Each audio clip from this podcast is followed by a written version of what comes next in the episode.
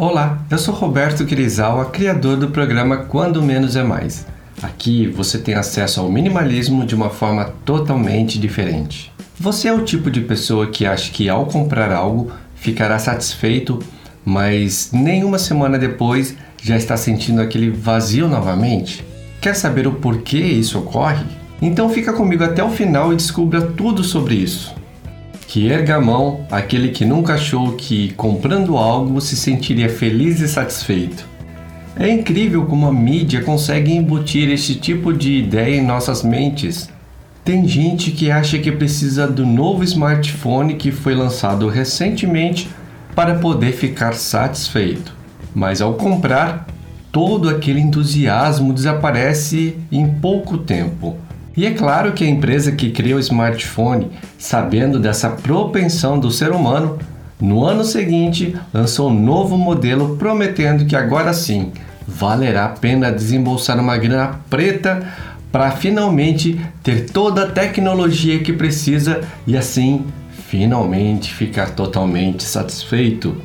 Entretanto, ocorre a mesma coisa e isso torna-se um ciclo vicioso. Este tipo de coisa não acontece apenas com a compra de novos smartphones. Pode-se ver este fato basicamente em tudo, desde compras de roupas, acessórios, automóveis, eletrônicos e joias. Mas por que isso ocorre? Isso é decorrência da adaptação hedônica, como é chamada pelos psicólogos. A adaptação hedônica é a tendência dos humanos voltar ao seu nível normal apesar da ocorrência de importantes acontecimentos positivos ou negativos ou de mudanças em sua vida. Por exemplo, uma pessoa recebe um aumento significativo em seu salário. Naquele momento, ela fica muito feliz. Faz planos para pagar todas as dívidas que possui e começar a poupar dinheiro. Mas após pouco tempo depois, sem perceber, seus gastos aumentam na mesma proporção do seu aumento salarial. E como acontecia anteriormente, passa a não ter sobras na sua renda. As dívidas continuam se acumulando e nada de conseguir começar a poupar dinheiro para fazer uma reserva de emergência ou investir para que o dinheiro comece a trabalhar a seu favor. Como você acha que está o nível de felicidade desta pessoa neste momento?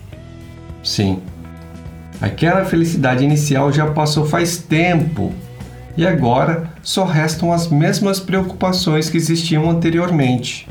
O conceito da adaptação hedônica vem desde a antiguidade. Pensadores como Santo Agostinho já diziam: o desejo não tem descanso. E de fato, é uma fala verdadeira, pois o desejo humano não tem fim, é infinito em si mesmo. Um outro ponto que é necessário colocar em destaque nessa questão é como, por sermos seres sociais, também temos a infeliz tendência de ficar nos comparando com os outros. Para entender melhor o que eu quero dizer, vou exemplificar. Imagine que Zezinho tinha um salário de mil reais e acabou de ter uma promoção extraordinária, passando a receber o valor de cinco mil reais. Ele está feliz da vida, nem sabe o que vai fazer com tanto dinheiro.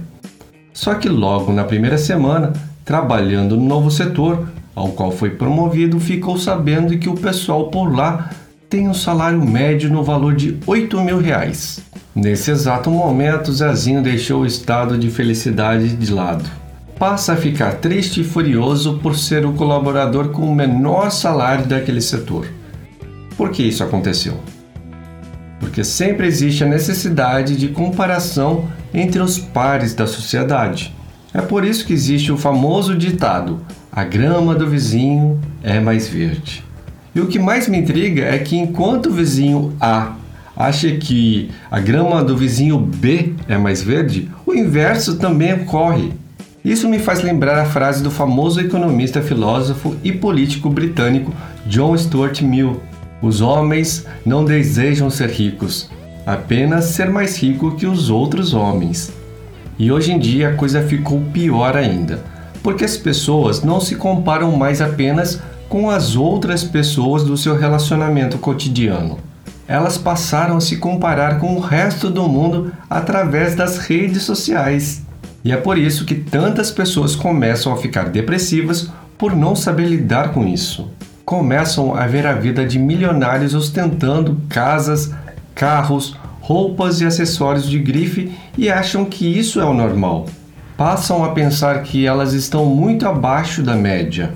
Agora, o legal de se ter um estilo de vida minimalista é que, ao começar a entender e interiorizar os conceitos do minimalismo, percebemos que tudo isso é uma névoa criada para nos cegar. Mas conseguimos, mesmo com todas essas distrações, perceber o que é importante para a gente, o que é essencial na nossa vida, o que faz o nosso coração realmente bater mais forte. E isso não vem através de coisas ou de posses, isso vem através de experiências, convivência com pessoas que valem a pena e paz de espírito. Afinal de contas, o que mais importa é ter uma vida mais leve, com significado. E aí, gostou desse conteúdo? Então se inscreve no canal e aproveite para clicar agora no sininho para ser notificado sobre os novos conteúdos como este que estarei disponibilizando para você. Se você achou que este conteúdo teve valor para você e pode ajudar alguém que você conheça, compartilhe como demonstração de carinho. Muito obrigado e até a próxima!